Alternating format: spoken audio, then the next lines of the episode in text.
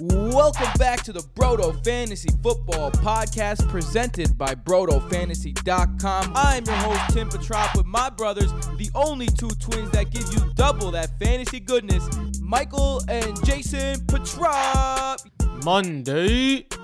Yeah, yeah, yeah. Jason's not here. I think he hates that more than I do, so I, I kind of let it go if you do it on the Monday pod. I mean, I said it. I, I said I gave it a little uh, little extra spice on the last one. I got my little sing. I got my singing voice out. I did appreciate the extra pizzazz. Yeah, yeah, yeah, yeah. It's week Let's 12. go. You sound like that old Mets song. Let's Oh, go, right. Mets. With arms wide open. No, not like was that Creed or some shit. Yeah. yeah. Yo, I'm convinced- I'm a nerd. I'm, I'm convinced that if I was in in the night, if it was I was like in the '90s, I would be able to be like a '90s rock singer. Like, Welcome to the fantasy, Brodo Fantasy. I'm nice, Totally. fucking nice. So, so, did that sound good or not? Am I bugging? Not in these headphones. well, uh, hello everyone. This is obviously the recap episode. Monday, November 23rd, recapping week 11. I cannot believe it's week 11 already. Loco. I absolutely cannot believe it. Well, Uh, now week you- 12, only one game left. Word. We, I mean, now week 12. Uh, we have not seen the Monday night game. Obviously, if you're listening to this before the Monday night game, we do not have magical powers to go back in time. But what we do do, do do, is recap all the games besides the Monday, uh, the Monday game. So, welcome the Brodo Fantasy Football Podcast. Of course, I am your host, Tim Petrop, here with Michael. Yep. I'm And- here.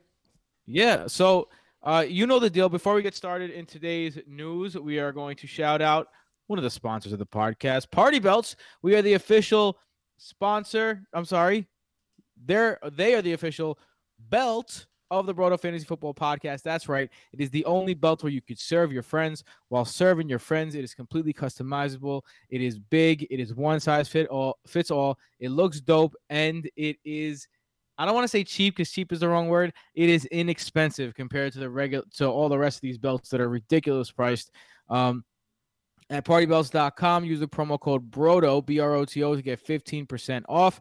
And m- remember your championship that you're about to win, that you're about to use Brodo to win for the remainder of your days with partybelts.com.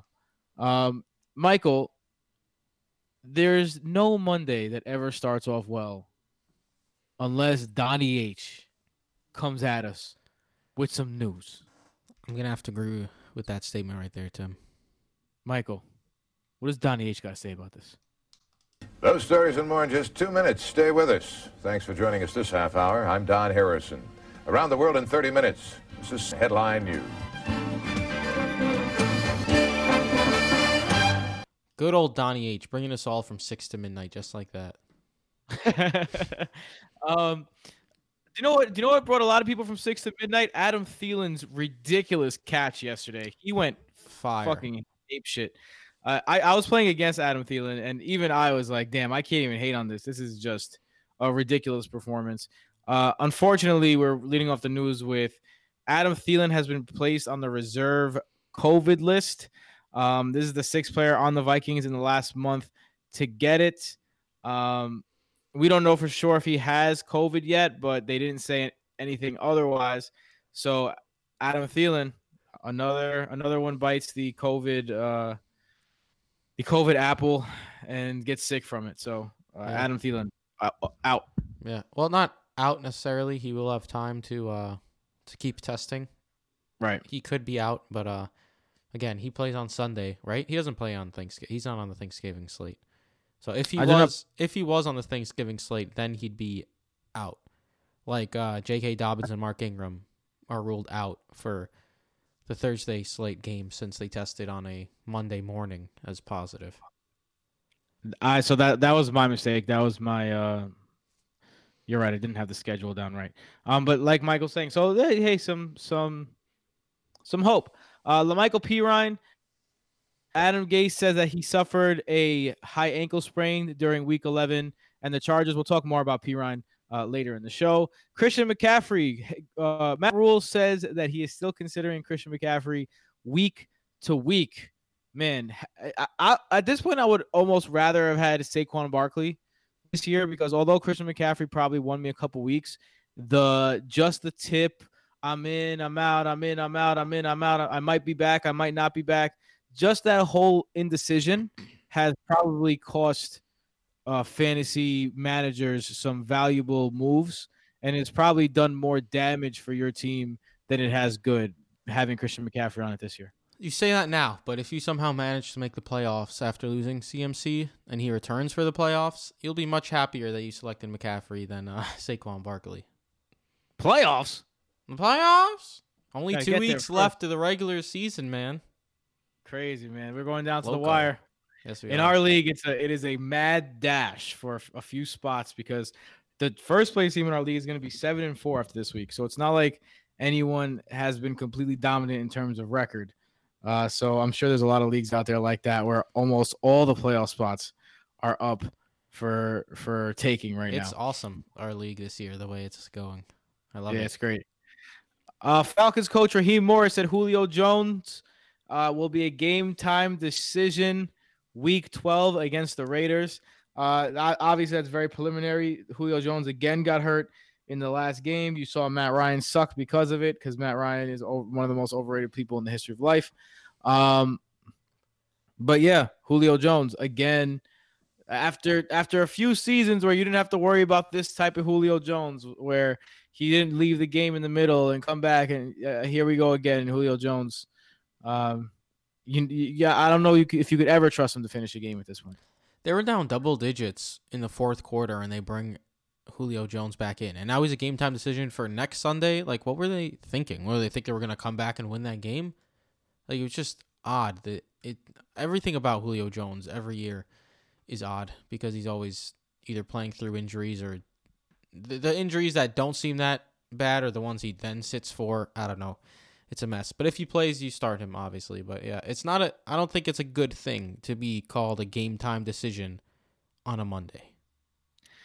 jk dobbins man what a uh, what a disappointing turn of events here he finally looks like he's breaking out against uh, i mean last week uh who they who did they play the the Titans. titans against the titans and i mean he looked a lot better than ingram he got way more carries. He got way more carries than Gus Bus.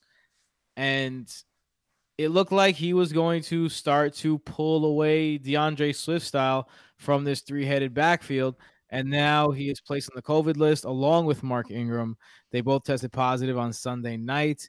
So um, they will have to sit because it's a Thursday game. So big blow for for them who are playing an extremely important game. Yeah, you know, me and Jay completed a trade in our home league last week, um, on Friday, and I got Gus Bus just thrown in as like Jason had to drop someone, so I was like, just send them to me instead, and it was Gus Edwards. And now I might be able to use Gus Edwards on Thursday because I mean, last Pittsburgh has been a tough matchup this whole season, of course, but last time they played each other, uh, Baltimore actually had a lot of success on the ground, and Gus Edwards is looking like he could be in line for 20 or so carries if it's just him and Justice Hill. Like I'm sure Hill will mix in on pass catching duties, but I do not see Hill getting a lot of just straight up carries. Uh, Matt Nagy said he's still eva- evaluating the statuses of both Nick Foles, who has a hip and a glute injury, so he got hit in the arse, in the arse, and Mitchell Trubisky has a shoulder injury from doing what I don't know. Um, but Playing Mitchell like arse. I mean, when? When was the last time he played? He's Exactly. been collecting his millions on the bench. Uh, so the quarterback situation that already sucks in Chicago seems to be getting even suckier. Yeah, it's rough. Uh, The dude, I can't even remember the dude's name who came in in relief. If he has to start, that's just a complete mess. It's at this point the only player you could start on the team is Allen Robinson, and even his stock has been declining. He gets Jaire Alexander this week too. Hopefully, I'm hoping Nick Foles or Mr. Trubisky just for the Bears' offense sake because they're bad enough as is. They don't need that third string guy being a quarterback for an entire game. Joe Burrow uh, is the saddest news of the weekend. That's for damn sure. If you watched, if you watched in particular Red Zone on uh, cable, not the Directv Red Zone, With Scott Hanson, baby. Scott Hanson, they when they replayed this mm-hmm. injury, not only did they replay the injury, and you could see that this guy's knee, like his, it literally bent farther than a knee bends the other way, like it was folded over. His knee had no business being where it was, and then they just paused it on that moment for like six, seven, eight seconds. Even Scott Hanson was like, "Yo, guys, yeah, we can take that off the screen now." And it's just as bad as it looks like. He tore up his entire knee, um, ACL, MCL, PCL, CCL, RCL, OCL, no CL, all the CLs. He he he cut them all. Oh, that's my wife calling. Sorry, guys. Um, so he got all the CLs. Uh, so uh, yeah, man, it's it's just super sad, bro. It's just, man, I, I I'm sad. and additional structural damage. And the Athletic has um, inside injuries as one of their fantasy football sources. Something I actually count on, not like these random fantasy doctors that just say random shit on Twitter. They actually have been very solid with their analysis, and they said a 12 month optimal recovery time. So they would not be surprised if he starts next season on the pup, which is upsetting. Um, I also just want to say boy, am I sick and tired of. Well, the Cleveland Bengals shouldn't have been making him drop back 40 plus times with that terrible O line. Yo, it's a football team with a young quarterback. If he was sitting on the bench, do you know how many people would be calling for the Bengals owners' heads for letting Joe Burrow sit on the bench? But now that he gets hurt, it's the Bengals' fault for playing their young quarterback? Shut up. Like, yo, he had a bad offensive line. Guess what? He was fine with that bad offensive line for 10 weeks. Week 11, a freak injury happened. That's what happens in football. That shit gets me so frustrated. Like, yeah, go ahead. Just sit him on the bench until next year, and then maybe the offensive line will be good, and then you could play him. Like, shut up. So annoying. obviously Michael's having an emotional It's so reaction. stupid, yo. to the Joe Burrow loss. Michael, you know, some people express their sadness in different ways. You get angry. It's all right, man. Yeah, and they get stupid. What are you going to do? It's part of who you are. Um, Myles Garrett, dude, this was a little concerning. Myles Garrett, they already say that he is out for next week's game against the Jaguars. Now he has COVID nineteen. Um, that's I mean they're not allowed to say that, but that's what you have Yeah. to assume. Well, if he tested positive this morning, it's probably like one of those things where he had it. He has to quarantine for at least a week or something. So at I this mean, point, that would be next Monday. There is like I know these guys are peak physical condition, so that's why this virus doesn't really get them as bad as others. But you know, this also doesn't probably doesn't say think good things about like where he is health wise in terms of how he's feeling from this thing because this thing Yeah. makes you feel like shit, bro. So Yeah. it's uh, it's concerning. It's Yeah, definitely hope, I hope he's all right. I mean, we see Ryquell Armstead having a a bad bout with COVID. He's like really the only athlete to have, at least reportedly, had like serious issues with it. Um, Yeah. in the NFL. So I mean, yeah, hopefully my Myles Garrett is doing all right, and it's more just so that he uh he tested positive, and not really that he's going through a lot. Tua benched uh, last week, but they already came out and said that he will be the starter again and that there's no controversy. He is the starter. It's just that at that point in the game, he was being out like matched, and they thought Ryan Fitzpatrick gave them the the the you know the the greatest chance to win. I I don't have a problem with that. I think that if Tua can't wrap his head around the fact that he got benched in the fourth quarter uh, for a guy who was the starter previously in your third game. Like, if you can't handle that, then you're not made for the NFL. So I'm not really concerned about that in terms of Tua. Um, but it's good to know if you're streaming that it's not going to be Fitz. It's going to be Tua next week. Yeah, well, if you're streaming, you would really hope it was damn Ryan Fitzpatrick because he's been a top five quarterback when active. Like me and Jason were saying on the last pod last Wednesday that people need to slow down with Tua. They're acting like he's been playing like a star. He's been game managing them to three and zero, and starting him against Denver didn't really make much sense, and that clearly came into play. The dude had 50 passing yards on 26 attempts. Like the level of play has been concerning. All because they were three and zero doesn't mean he was doing a good job. It means he was simply game managing and that defense carried them. guess what? The defense actually didn't play fairly well against the Denver Broncos, and they lost the game. Like it's not even like the Denver Broncos offense has been good, but they were actually able to score some points against Miami, and that offense could not get going at all, and it's been rough uh, for Tua, especially last week. And if they're just sticking with him, I don't understand it. I mean, they're six and four in the playoff hunt, especially in a year where with COVID, any player could miss any game at any time. Like you could play Pat Mahomes in the conference finals, and you figure out Pat Mahomes is going to miss the game or something, and there's an extra playoff spot. I'd be playing Ryan Fitzpatrick, but if the Dolphins want to play Tua Tagovailoa, there's a all the power to them. Speaking of a former Alabama quarterback that is ta- might take over for a veteran who throws a lot of interceptions, Doug Pederson said he is not considering at all benching Carson Wentz, although Carson Wentz, Wentz has been paying playing like a, a, a, as Jason would say a do. Very do, dude. That offense has been just overall a joke. Like they did they forget that Miles Sanders last year was a ridiculously good pass catcher? Like they just do not draw up passes to Miles Sanders anymore. Every single target and reception he sees is a dump off because Carson Wentz can't find someone downfield. Like how idiotic do you have to be to have Miles Sanders on your team and not use him in the passing game? I feel like we've had this conversation before, but I'm going to say it again. Um, there's someone that I like a lot, Mike Lombardi.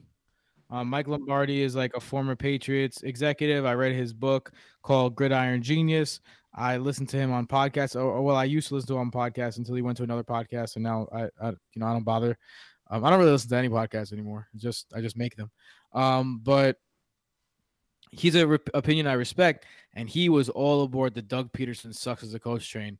That just happened to be when the Eagles made a miraculous run through the playoffs and then and then won the the Super Bowl.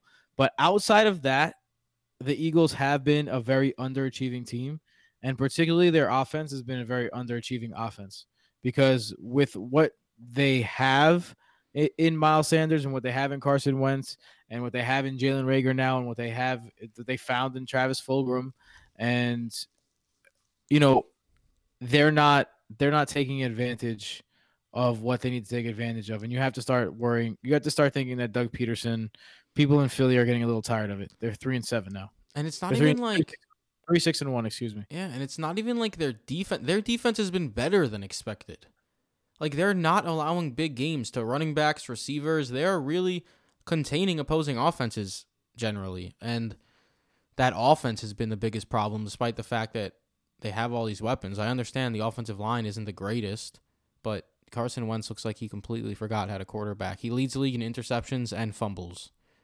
That is just not okay. That's a Daniel Jones stat line right there. Yeah. Um, let's go over to the first of our one, two, three, four segments today. This one is the We Saw That Coming things that we saw coming in week 11. I saw that coming from a mile away. Oh, yeah. We're back. Last week. Oh, no, wait. No, last week we did find that we still used it. Forget it. Forget it. No, we didn't. We didn't use it. Oh yeah, you're right. I look behind the scenes. It just the site was down or something, and that's the only thing we don't have saved because it's like we just can't figure out how to have it saved. So we always have to open up a web page, and last week it just wasn't loading. But we're back, folks. We're back in action, ready to go. We're back, baby. Uh, Michael, speaking of back, who was your first saw that coming? Yeah, my first we saw that coming is someone we were all over um, on the podcast, despite uh, what seemed to be a quote unquote difficult matchup and has been a difficult matchup for fantasy purposes this season. We said Deshaun Watson is going to eat with uh, the New England pass rush being highly mediocre this season, and eat Deshaun Watson did.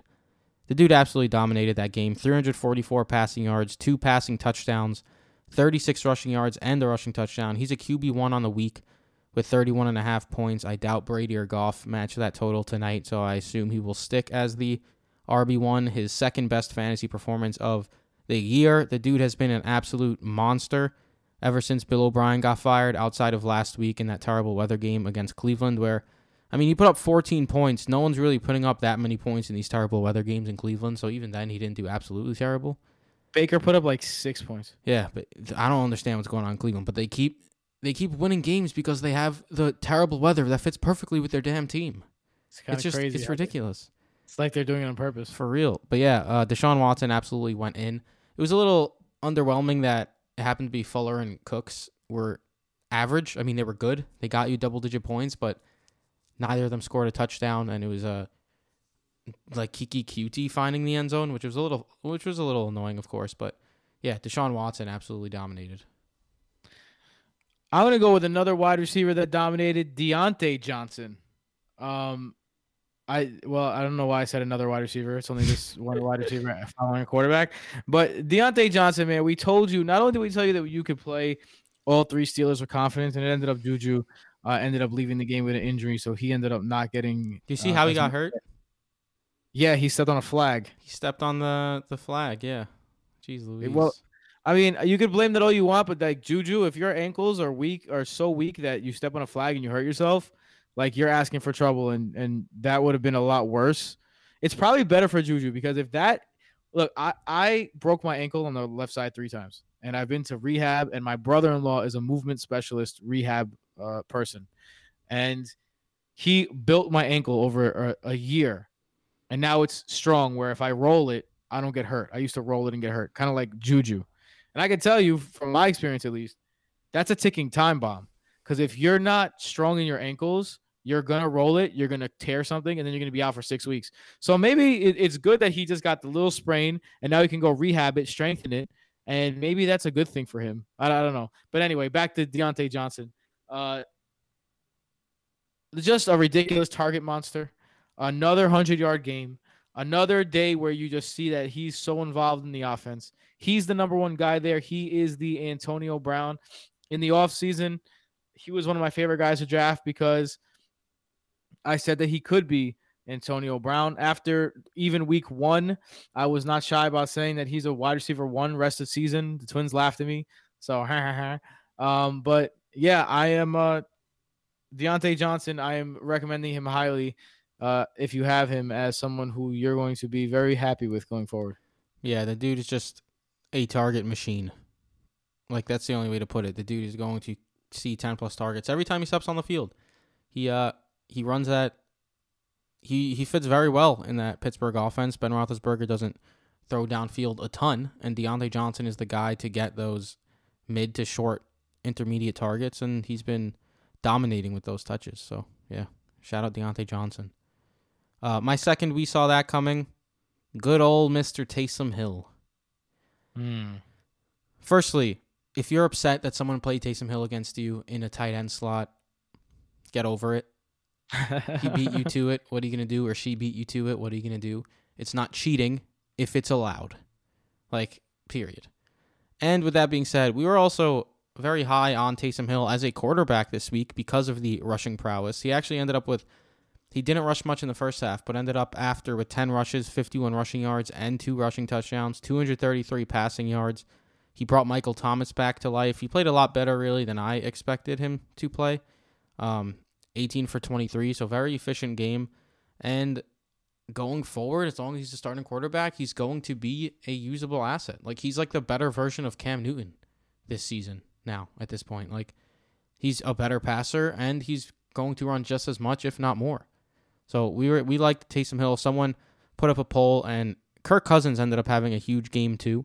Um, but Taysom Hill ended up outscoring him. But it was like a Kirk Cousins or Taysom Hill poll. And like 90% of people said Kirk Cousins. We're like, what are you doing, yo? Like, what, Kirk Cousins, obviously, that's this was one of his ceiling games, but he's shown that he could get you like eight points. Why not just take the ridiculous upside with, uh, with what's his face, with Taysom Hill? And Taysom Hill ended up having a very good game. He's going to end as a top five QB this week. I think when you look at Taysom Hill, the first thing that, that stands out, and you know, this is a guy who's only played trick plays, so you know he has a, an, an arm, but this guy has a fucking rocket cannon coming out of his right hand. Like this guy throws darts. So, Yeah.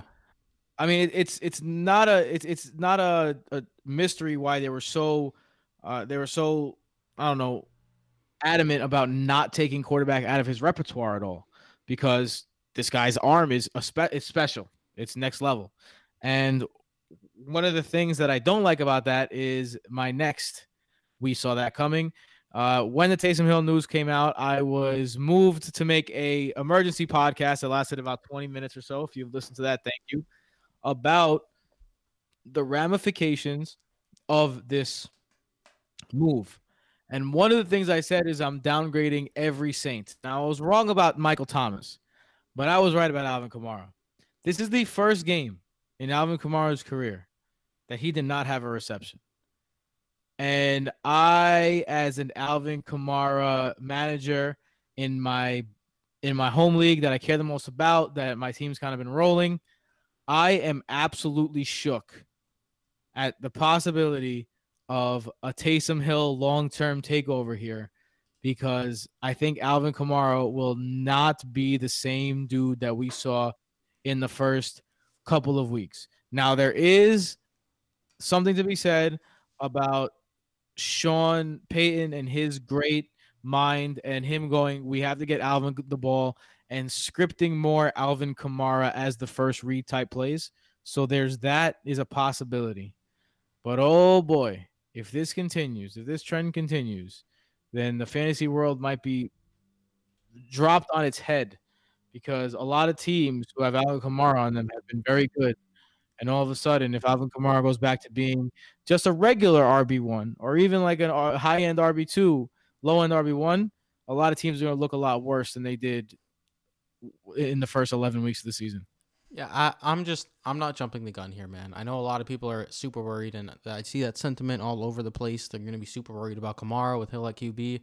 Let's not forget this is a team that uh, Alvin Kamara has played twice every season in his career and is yet to score a touchdown against them. For whatever reason, the Falcons seem to have Kamara's number, and he didn't have a catch his first game ever, I think, without a catch, which is certainly a little concerning but it was also Taysom Hill's first game at QB, and we saw him holding the ball a lot at times as well. Took some sacks, ended up running the ball a bit. I do think they're going to get him involved in the passing game. He's basically their, been their number one wide receiver. Like I know he targeted Michael Thomas a lot, but guess what? Alvin Kamara is not just going to go away. He's still going to get rushing work. I'm I'm not jumping the gun here. I still think Alvin Kamara is going to be all right. From your mouth to God's ears, Michael. From your mouth to God's ears. Let's go uh, to our next one. It is the surprise, surprise category. Some things we definitely did not see coming last week. Surprise, motherfucker.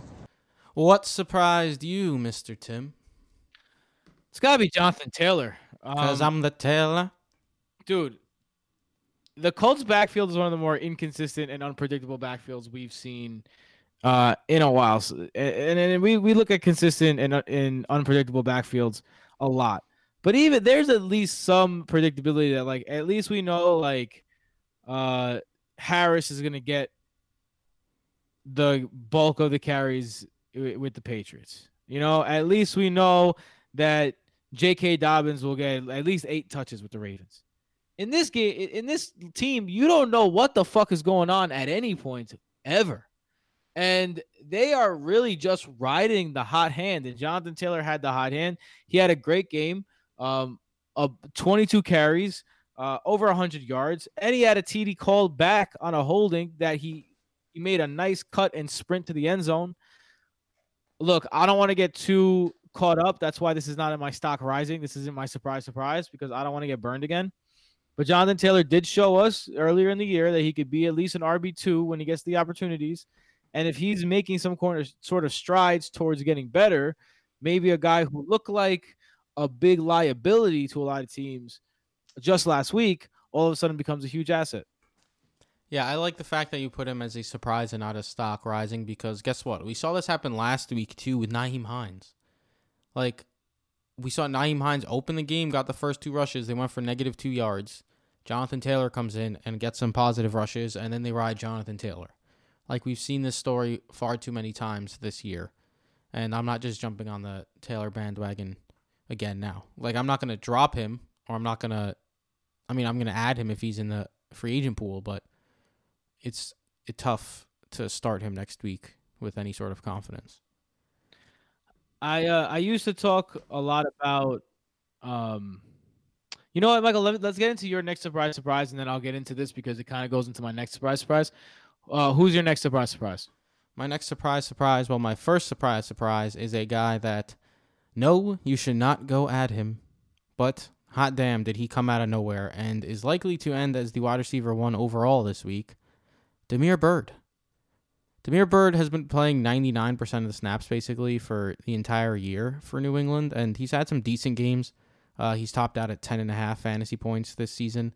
Um, and then this week against Houston, coming off a donut against Baltimore, he has a rush attempt for 11 yards, and then seven targets, six receptions, 132 yards, and a touchdown. His touchdown catch was a glorious over the shoulder catch in the end zone. It was a beautiful play. And Damiere Byrd, I'm not buying into the hype. Like, I'm not going to start him next week just because he's facing Arizona. Like, it's a Cam Newton led offense, and Cam Newton sucks, but it was fun. And shout out to Damiere Byrd, who had a huge game. Fact, facts. I thought that was going to be Jakobi Meyers' game when I put him as my sleeper. Well, this is why me and Jason have been uh, saying, watch out for Jakobi Meyers. Just saying. Um, I, one thing I always used to do is when I was on a different podcast, I used to pick games every week. And one of the major factors I would consider is a team coming off a bye week. And my second surprise surprise was hello there, Ezekiel Elliott. Nice Ayo. to see you again. Um, and the entire Cowboys offense, really, a ridiculous catch by CeeDee Lamb. Um, Amari Cooper got in the double digits again in half point PPR. Uh, what's his name? Andy Dalton wasn't horrible. Ezekiel Elliott really stole the show. Tony Pollard even had a, a fantasy viable game if you had to, for whatever reason, uh, start Tony Pollard. But Ezekiel Elliott, first 100 yard game of the season. And this team coming off a bye week looks like a different team. And you have to give a team a little bit of time to adjust when their leader and the guy who throws for 50 passes a game goes out. And I think this Cowboys team made some of those adjustments that they needed to make, adjusting the offense to tailor more towards Andy Dalton's strengths rather than um, the strengths of Dak Prescott. And you saw it pay off uh, in this offense.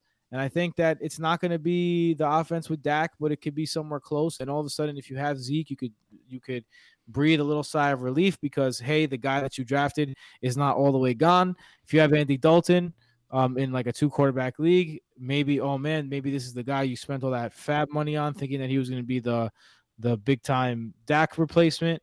And I think the Cowboys just if you have CeeDee Lamb, he's on option. I think the Cowboys are just looking up. Yeah, um, this is certainly more along the lines of what we expected as a fantasy community when we figured out Andy Dalton was going to be the new quarterback. Certainly not the abysmal play that we saw his first couple times out. It was nice to see that offense actually operate and not be a despicable offense to watch. And Zeke, maybe he, his uh, he was dealing with some dings prior to the bye week, like a hamstring and things of that sort.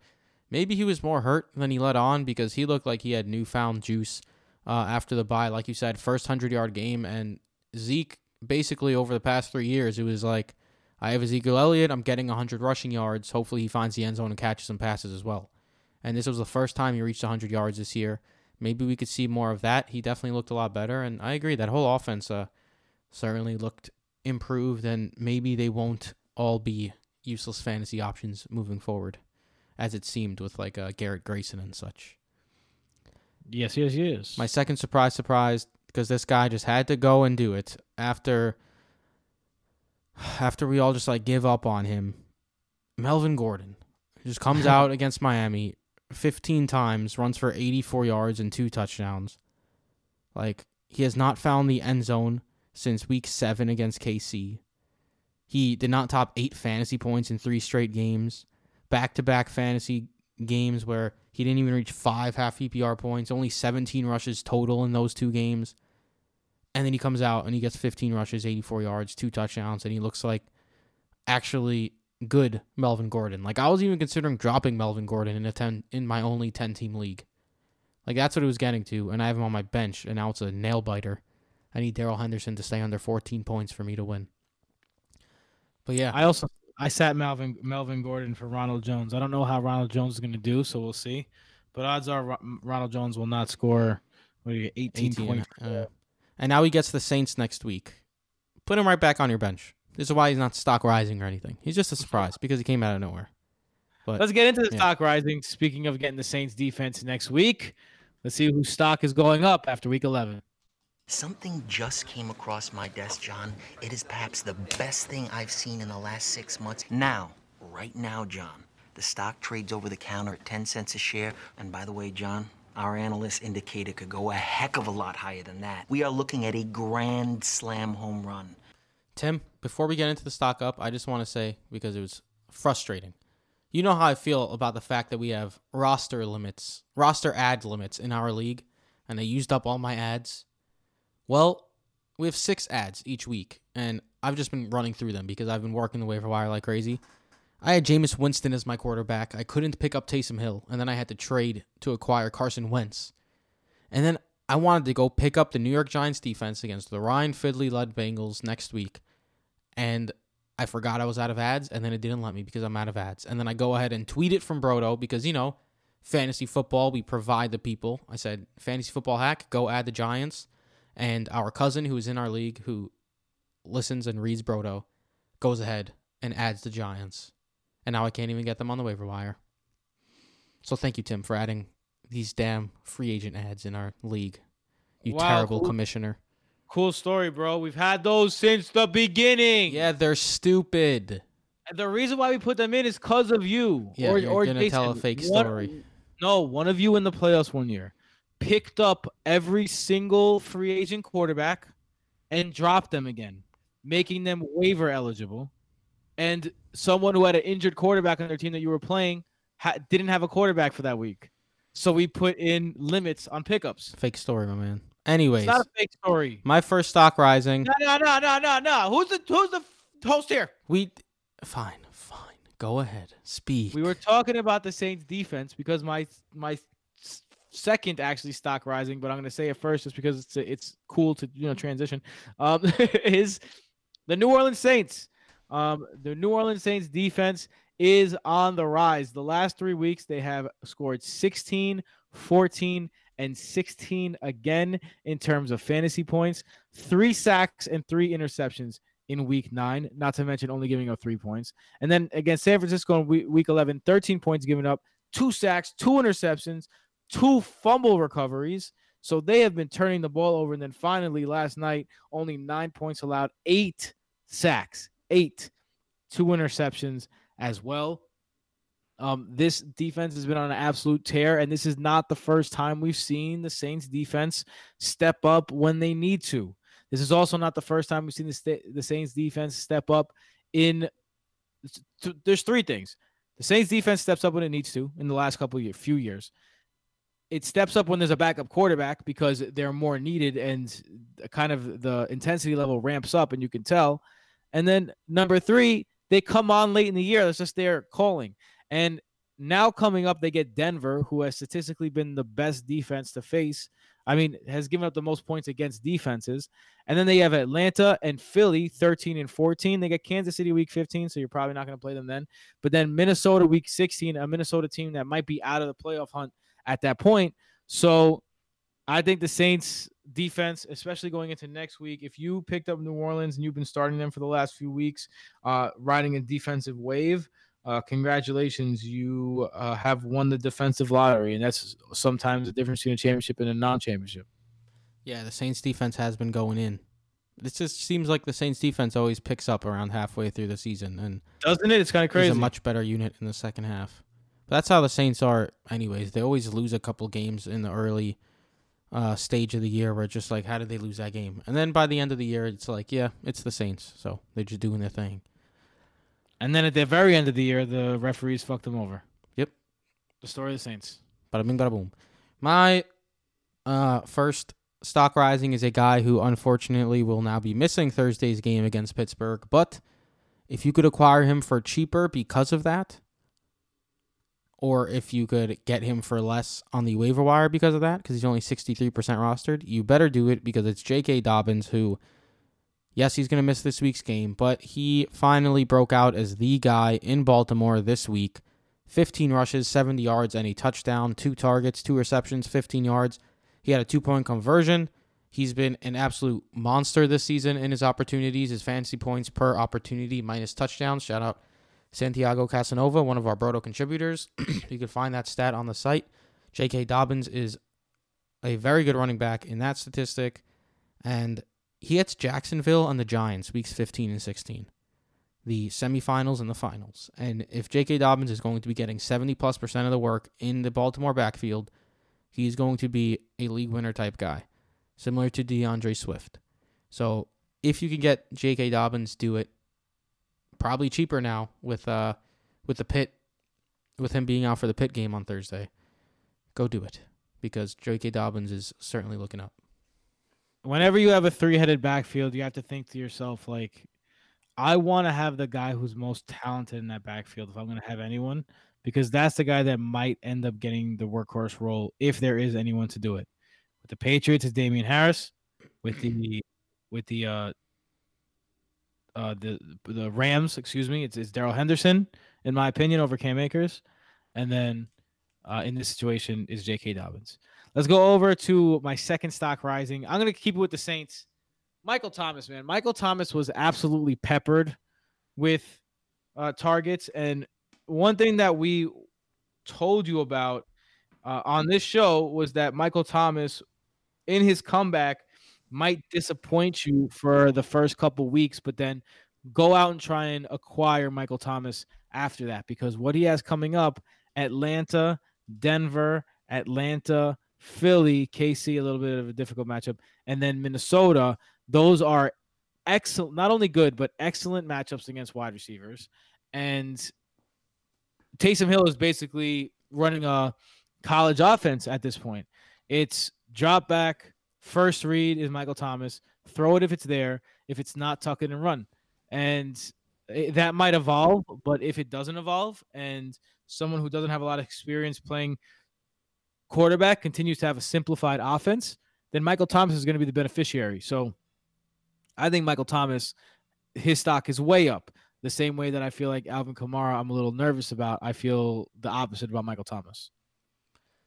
Yeah, uh, Michael Thomas finally got back to being Michael Thomas this week. About damn time. Jeez Louise, it's been uh, very frustrating for people who rostered Michael Thomas this season. But yeah, I do think it's a good sign moving forward, especially with the schedule. Uh, my second stock up. This is a nice surprise going into the stretch of the fantasy world. Only five weeks left to go this fantasy season.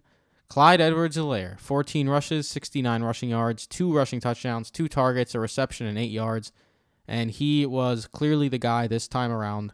Yes, Le'Veon Bell stole a touchdown. Yes, uh, Darrel Williams stole some receptions, but it was Clyde's backfield. This was the first time he's had over 10 touches, 10 rushes since Bell was acquired, and this was coming out of the bye.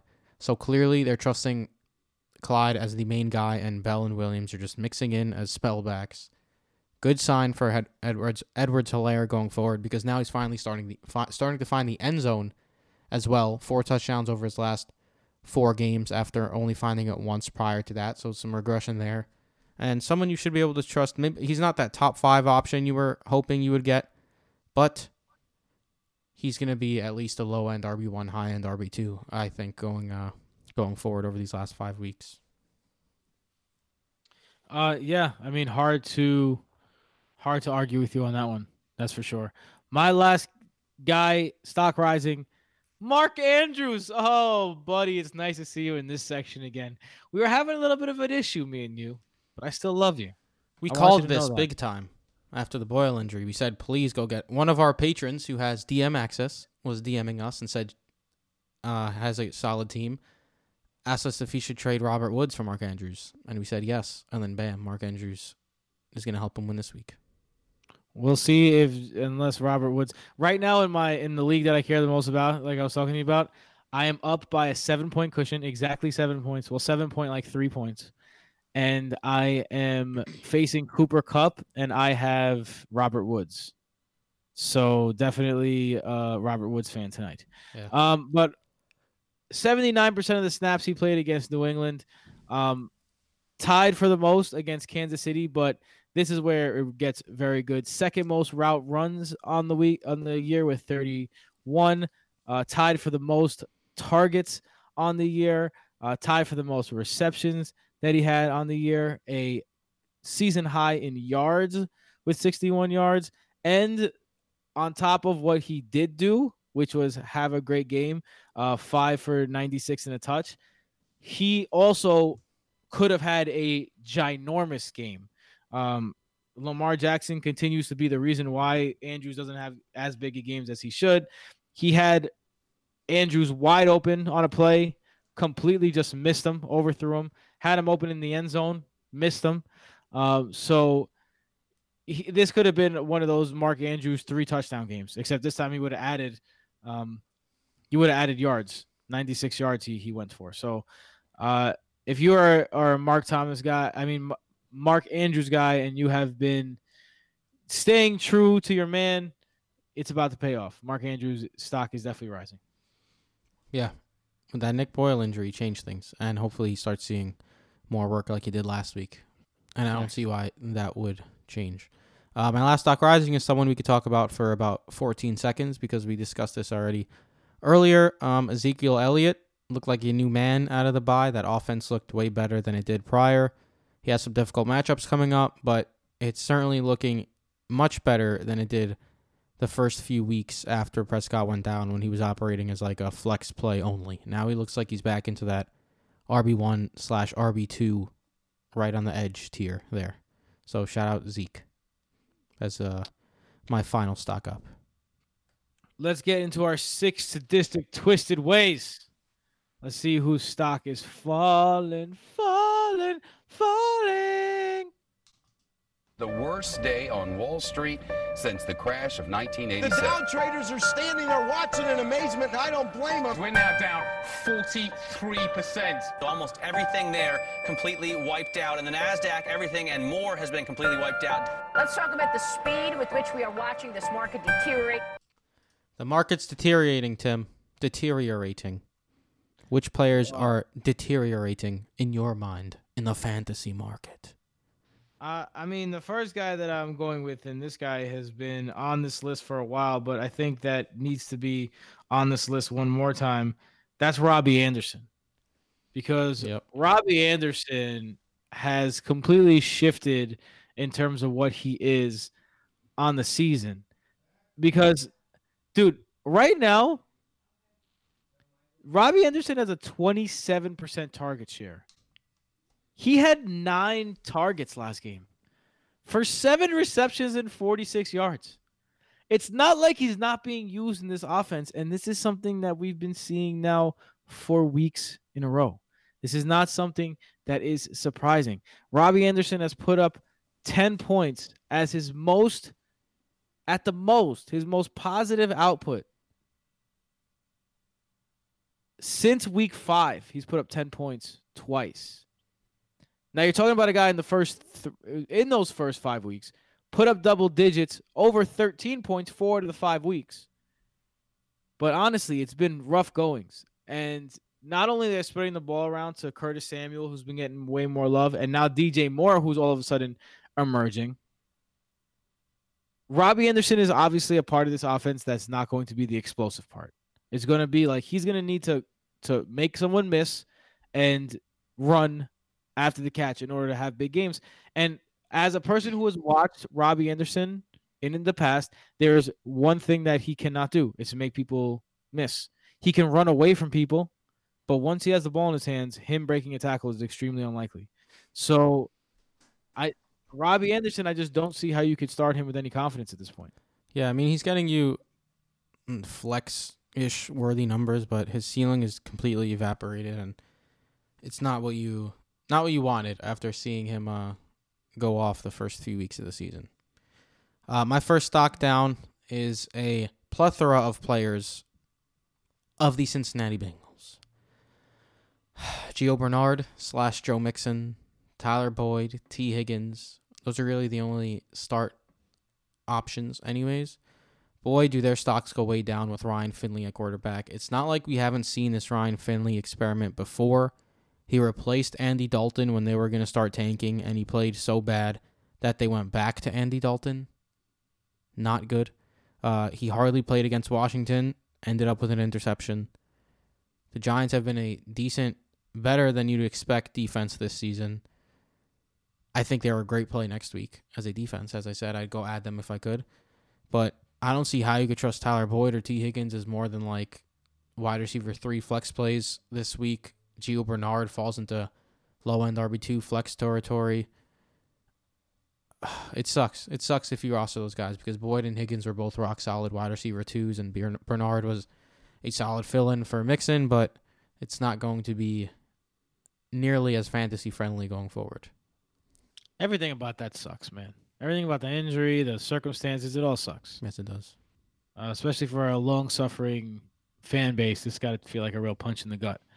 Um, here's a punch in the gut. A guy that we were talking about trying to acquire before he went down with an injury was Austin Hooper. Austin Hooper started to get back involved in the offense. He was looking like the upticks were coming, and then he gets himself hurt. In the game, he gets himself hurt. Harrison Bryant scores three touchdowns, and another touchdown is added by uh, David Njoku. So four tight end touchdowns, and it looks like uh, Austin Hooper is ready to slot into a role like that. Then he gets his, his appendix out, misses a week, bye week. Since then, 1.6 and 4.8. Now, yes, these have been bad weather games, so you do take this with a grain of salt. But if I was sitting here dependent on Austin Hooper to be my guy, the guy who I've been stashing, the guy who I, I want, I started Austin Hooper in one league over Jonnu Smith and Mark Andrews. And I paid the price. That's um, pretty that's pretty nuts. Yeah, it was stupid. I regret it. But that's but that's the type of matchup Austin Hooper was in. And that's the type of work that you know you anticipate Austin Hooper's going to get. And I just don't think he's that set it and forget it tight end that you thought he was going to be earlier. So, uh, I mean, unless things change next week, I think Austin Hooper's stock is down for me. And if the weather ever changes in that damn city, geez Louise. Uh, my second stock falling. Another guy we touched on briefly earlier, so it doesn't have to go in depth here, but Miles Sanders, the Eagles' inability to operate an effective offense, inability to get Sanders mixed in on the in the passing game besides just little dump offs every game seems to start the same way. He starts the game with like 10 rushes, 60, 70, 80 yards on those rushes, super effective. The Eagles go down by a touchdown, and then the Eagles decide, oh no, we're down by a touchdown. We can't run the ball anymore. And put the ha- ball in Carson Wentz's hands, and Carson Wentz throws interceptions, fumbles, just continues to suck because he's just been absolutely atrocious this year. It's a, it's a little ridiculous. Um, and Miles Sanders has certainly taken a lot of that on his back in the fantasy world because he has just not been able to produce and I I'm I don't think it's his fault. Like the dude has been very effective on a per carry basis, but they're just not giving him enough carries and they're not just giving him enough looks in the passing game either. So it's certainly frustrating. Certainly, certainly, certainly. Do you know what else is certainly frustrating, Michael? Adam Gase being, you know, just employed by the NFL in in any capacity whatsoever. um, and we thought that La'Mical Perine was going to be a is going to be a situation where this young kid is going to get the shot. The Chargers are coming in. The Jets they have a chance to beat the Chargers. Only three wins, two wins on the season. The Chargers three or two wins, like one of the two. Can't remember off the top of my head. And what happens? Frank Gore is the workhorse. So yes, Michael Perine scored a touchdown, but if you can, if there's still trades in your league, try and sell that because the only reason is because Frank Gore got banged up. Frank Gore had a had a uh, a quote the other day that was like, "I'm not gonna let my I'm not gonna let this team go winless," and I was like, first of all, Frank, Frankie, let me talk to you. First of all, you literally have no say in that whatsoever. In fact, you're probably making it more likely. Second of all, shut up. We don't want to win a game.